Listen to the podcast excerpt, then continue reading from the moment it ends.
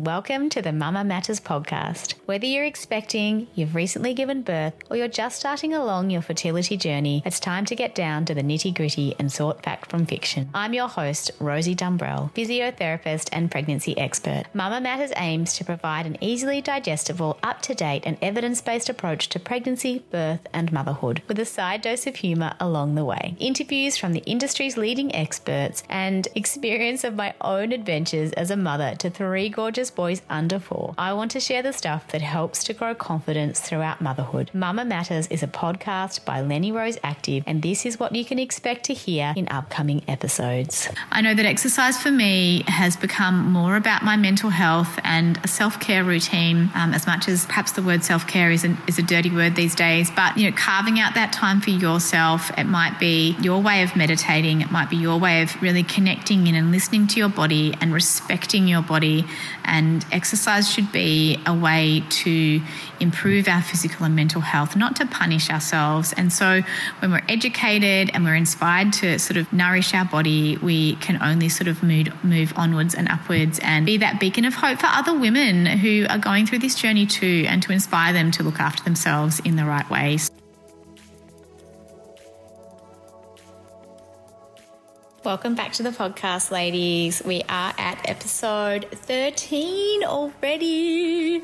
Makes me so excited to be collating a really great bunch of information for my fellow mamas out there and mamas to be. So, it really is my mission to help bring evidence based and experiential based information to women out there everywhere going through the pregnancy to motherhood journey. I really want to save you from Dr. Google because, you know, I think that's often our sort of first port of call to, you know, look for information. And unfortunately, we come up with a heap of forums and, you know, other mums' experiences and things like that, which can be helpful, but at times can be unhelpful as well. And, you know, it really is great to have a research and, uh, yeah, health professionals approach to all the stuff that you're, you're wanting to search for. So today we're talking about the return to exercise postpartum. I've done a little bit of this uh, through our social channels, and it's probably the sort of information that has received the biggest viewership. So I feel like it's information that, that women really want, and I'd really am excited to delve into that today and to give you just a little bit more of the specifics around the do's and don'ts and how we can best nurture our bodies, minds, and our new bubs uh, when we're sort of moving into that postpartum period. So I really hope you do enjoy it. And if you're loving what you're listening to so far, please, please give us a big shout out on social media. You can screenshot the episode that you're listening to and tag at Lenny Rose Active. We are running a competition at the moment, so you can win one of our woman teas by uh, shouting us out on your socials. So, uh, yeah, get screenshotting and go into the draw to win some great Lenny Rose apparel. Anyway, without further ado, I will introduce myself, who hopefully, if you've been listening along, you know a little bit about me already, but I'm a physio, a mum to three gorgeous boys, the eldest of which is four. I have a background in women's health, interested physiotherapy, pregnancy and postnatal fitness, exercise, and specifically yoga. I'm a prenatal yoga instructor. Yeah, just really, really passionate about that education for how to, to stay fit well physically and mentally throughout the journey. So, really excited to chat to you today about the postpartum journey returning back to exercise.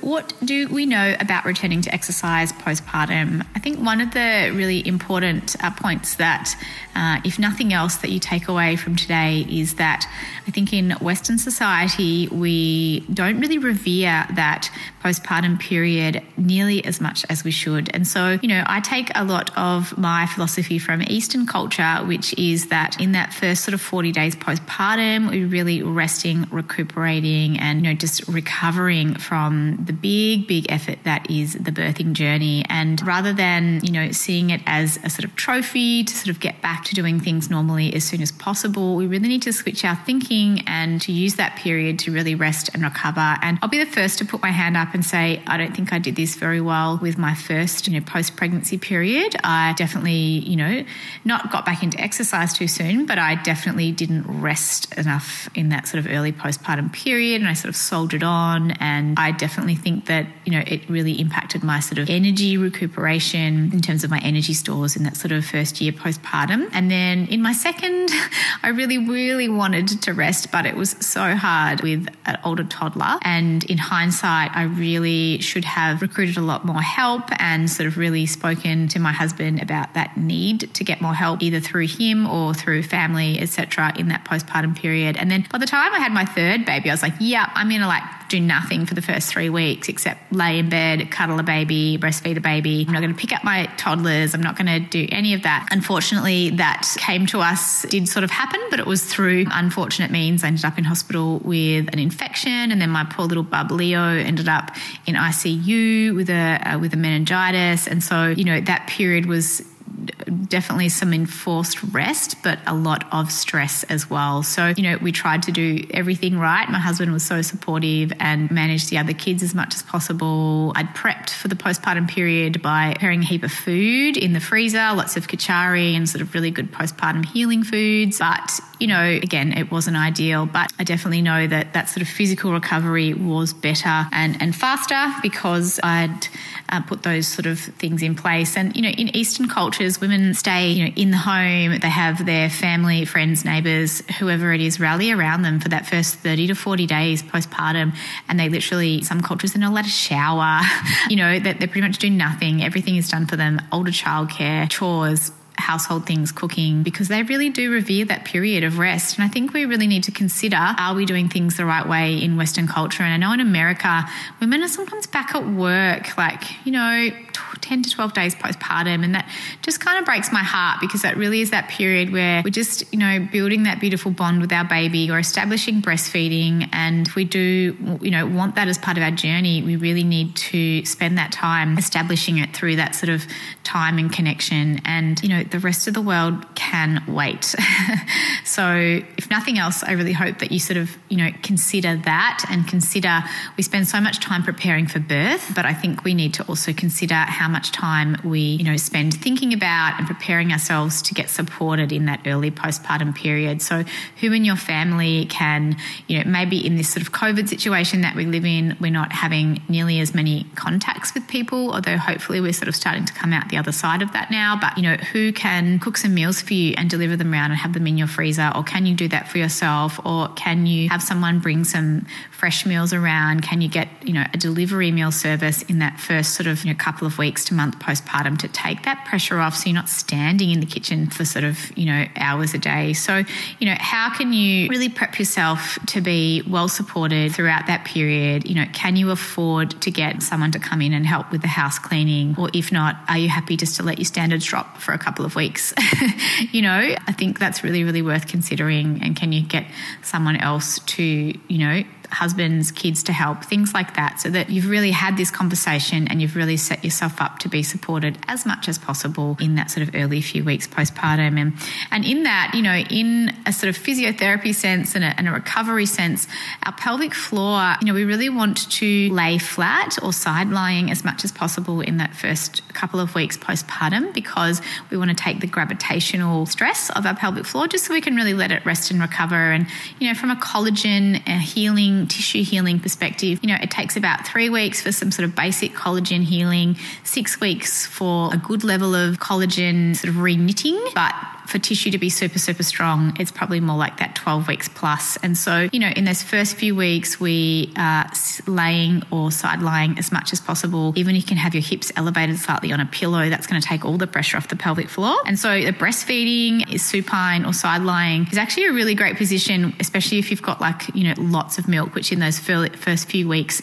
it can be sort of spurting everywhere. So, laying on your back can also really help to manage the flow of milk. I certainly found that with my first couple of babies was a, a, really great position so that they didn't get choked as much with my crazy hordes of milk float. So, yeah, consider that. Even sitting, um, we do obviously have the weight of the torso on the pelvic floor. So, although it is a, a better position than standing or sort of, you know, running around, consider how much you can lay down, put your hips and feet up, and really let the pelvic floor rest. And then, you know, as soon as you are able to, starting to get some pelvic floor activation, especially if you've had a vaginal delivery, but not only if you've had a vaginal delivery, that sort of brain access or connection to the pelvic floor has certainly been disrupted, especially when we have pain and swelling. The that sort of neural connection is disrupted, and so we need to consciously reconnect there. And so as soon as you feel you can, even sort of you know in the first couple of days post birth, starting to do the pelvic floor activation exercises. And again, often a physio comes around in hospital and will give you that information. But if you've had a home birth, which is probably a lot more common now in the COVID 19 situation, you know, this information might be, you know, quite timely for you. But you definitely want to start doing some uh, regular, small kind of efforts of pelvic floor activation. And even in this period, we talked about a little bit in the pregnancy episode that sort of overactive pelvic floor is quite common. It can be strong and overactive at the same time, it can be weak and overactive at the same time. We definitely still want to work on pelvic floor relaxation if you're in that overactive high tone category. And so, and if you don't know, I think it's really good just to, to practice a little bit of both. So, the best way to activate your pelvic floor from a sort of cueing or sort of thinking about it is to use a connection with the breath. So, an inhale is to relax, and an exhale is to draw the coccyx bone to the pubic bone, and then an internal lift like an elevator rising. And then again, your inhale breath is to release,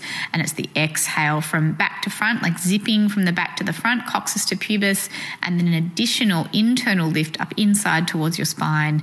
And then it's a, a soften on the inhale breath. And so that's a really sort of good way to correctly activate your pelvic floor. Now, look, in saying all of this, one of my biggest recommendations in the postpartum period is that you go in that six week check to go and see a women's health physio and get a proper and thorough assessment of where things are at. I think the sort of basic GP or OB-GYN assessment often isn't sort of you know, unless they're doing an internal examination of your pelvic floor and they're telling you whether it's sort of weak, delayed, you know, overactive, underactive, you know, all that sort of stuff, which I, I just don't see the level of that sort of happening in gen, in general sort of terms. I have to say, my obstetrician, Dr. Guy Skinner, was really, really amazing with that and has a really good understanding of that. So I feel like, you know, they do exist. That sort of OB-GYNs and GPs have that information, but by and large, a women's health physio is the person who is going to really be specialised in this area and really be able to help you target getting your recovery back on track as quickly as possible. So, you know, I think we just sort of think that six week checkup and then we're good to go.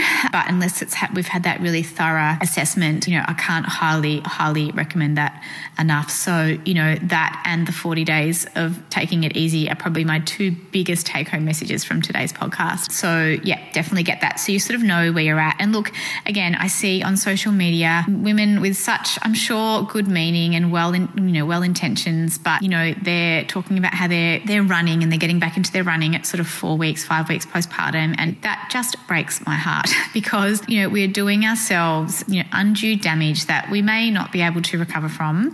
And it's sort of a long term game here, especially because, you know, staying active is just such a huge bonus and part of our mental health as well. So, really take that first six weeks to rest and recover. You should be getting out and getting some fresh air after that sort of first couple of weeks where you've really rested, slowly building up your walking from, you know, it might start off with a 15 minute, you know, foray outside and then sort of slowly building up by five minutes a day. And then, sort of at that six week mark, that's when, if you've got the tick of approval from a healthcare professional, to start gently getting back into maybe some postpartum Pilates, some postpartum yoga, some gentle home strengthening exercises with a very, very much pelvic floor, core, and sort of glute pelvic stability focus, you know, can begin. But, you know, we definitely, definitely want to stay away from any impact activity, i.e., running, jumping, things like that, for a minimum of 12 weeks in the postpartum period. And the Australian physio recommendation for returning to impact activity is a minimum of 12 to 24 weeks. And, you know, I have had non complicated vaginal deliveries for all three of my births and, you know, no tearing, no prolapse, somehow miraculously I definitely think that's, you know, partly due to my own preparation and knowledge, both physically and mentally for birth, but a huge dose of luck. But in that, I still absolutely waited a minimum of 12 weeks each time to return to any impact activity. And my, you know, women's health physios recommended, you know, waiting a little bit longer than that the third time round. And, you know, I was so happy to do that. You know, you're tired, you're breastfeeding, you're up overnight. You've really got to consider is that high intensity exercise, you know, is that what your body needs in that first, you know, three, six, nine months postpartum? Or is it sort of, you know, really building your strength through strength work? And, you know, that can be such a fantastic way to improve body composition as well without stressing our adrenal system and our hormonal balance. So I'm a huge fan of not doing too much sort of cardio and or high intensity cardio in the sort of you know period where you're getting up multiple times a night you're already hormonally stressed. You know i really want you to think about you know what how that feels in your body especially if you're living on caffeine in that sort of postpartum period too which again i'm really wanting to do another podcast on that too. It's a whole other kettle of fish. But yeah so consider you know waiting for your longevity, making sure you've got that approval to get back into high impact activity and just minimum, minimum 12 weeks. And if you have had some interference and injury through birth, i.e., tearing, prolapse, you had an episiotomy, you've had a forceps delivery, you really need to be more in that 24 weeks plus category. And look, for some women, may not be appropriate at all to get back into high impact activity, unfortunately or you know just at all in the in the immediate future until such time as you've rehabilitated yourself. And so yeah please please please you know if you're listening to this episode and you're pregnant it's a great time now in your pregnancy to think about how you can prepare for the postpartum period as we talked about earlier but also to forge a relationship with a women's health physio osteo practitioner that you know you can then you know easily continue with in that postpartum period so that's my absolute sort of, I guess, general overview for returning to exercise postpartum. We, you know, more specifically, I think the types of exercise, again, anything that's low impact, stationary bike is good, walking is good, uh, postpartum specific Pilates and yoga. And look, I again, I mentioned this in the previous podcast about pregnancy exercise, but making exercise functional for motherhood. Like, you know, until you've had kids, you do not realize how many times a day you will squat, lunge, bend over, uh, kneel down, and stand back up and push, pull. My pram with the three of my children in it would weigh around 60 kilos now. And so, you know, I think getting back into, you know, some exercise that has resistance in it is really, really key because you are doing resistance exercises every time you pick up a heavy child, every time you push a pram, every time you lift multiple bags of groceries and a child at once. And so we really need to train our bodies to be able to take that load. And so it starts with retraining the core, pelvic floor, abs, glutes, postural muscles. And yeah, so Pilates, yoga are fantastic for that. And then it also starts with some functional exercise at home. And that could be like, you know, starting with some, you know, squat to a chair and stand back up, some body weight lunges, some push ups against the wall. You know, a big thing that I haven't even sort of gone into today is that sort of recovery around the midsection, that diastasis or separation of the abs. And look, that, you know, there's research to suggest that up to 100% of women will have a gap in their abs or what's called a, a diastasis or a DRAM at 35 weeks of pregnancy, and it's it's a normal part of pregnancy.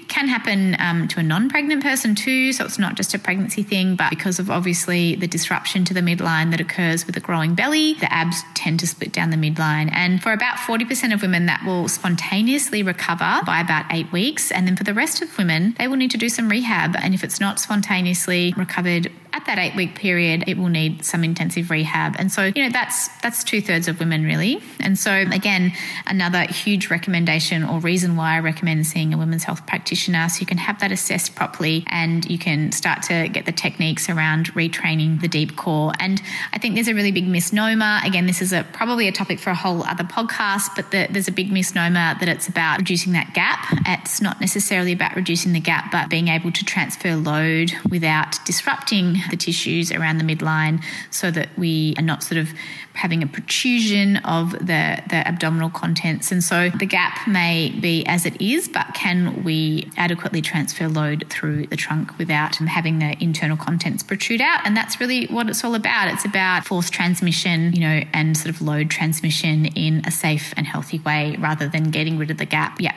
So enough said on that. Yeah. So once we're sort of, yeah, back into sort of functional movement patterns, then, you know, we really just want to slowly build our way up. And I think the recommendations, as we've talked about for a woman in that sort of 18 to 64 age group, exercising is the same as a non pregnant or non postpartum woman, but it, it is a very slow build in that period postpartum. And I urge you to, to reconsider or to consider the types of exercise that are going to support your body physically. So low impact, starting from a strong core base, functional movement patterns that you do every day, and slowly building up the load and intensity. And, you know, a huge, huge, huge one is when do I return to running in a with a baby in a pram? And I'm not going to mention names, but one of my big motivations for ed- educating myself in this area is someone who is or was one of Australia's sort of most prominent health and fitness people who, you know, on her Instagram was like running with her baby in a car park on a rainy day because it was undercover. Again, there's a whole other lot of, you know, things wrong with that. It was about well, she she was jogging and this was about three weeks postpartum the first time around, and then the car park incident was another one in the first sort of few months postpartum. And, you know,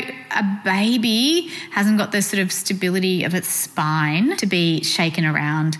And the recommendation is that we don't return to running with a baby in a pram. The baby does not come running with you until it's a minimum of nine months. And so I feel like that's just something that so many women don't know. I'll talk to random women in the street and they're, you know, they're telling me they've just gone gone for a bit of a jog and their baby's four or five months. Like, just don't do it. Just wait. You need to find a hill, power walk, but do not run with your baby in the pram until they're nine months because their spinal and stability system cannot take it. And, you know, they're at risk of that shaken baby syndrome. So, oh, just that one brings up a lot of, you know, a lot of emotion for me, that one. So I just really hope that that information can get out there and stick out there a little bit more because I just feel like it's just, it's not well known.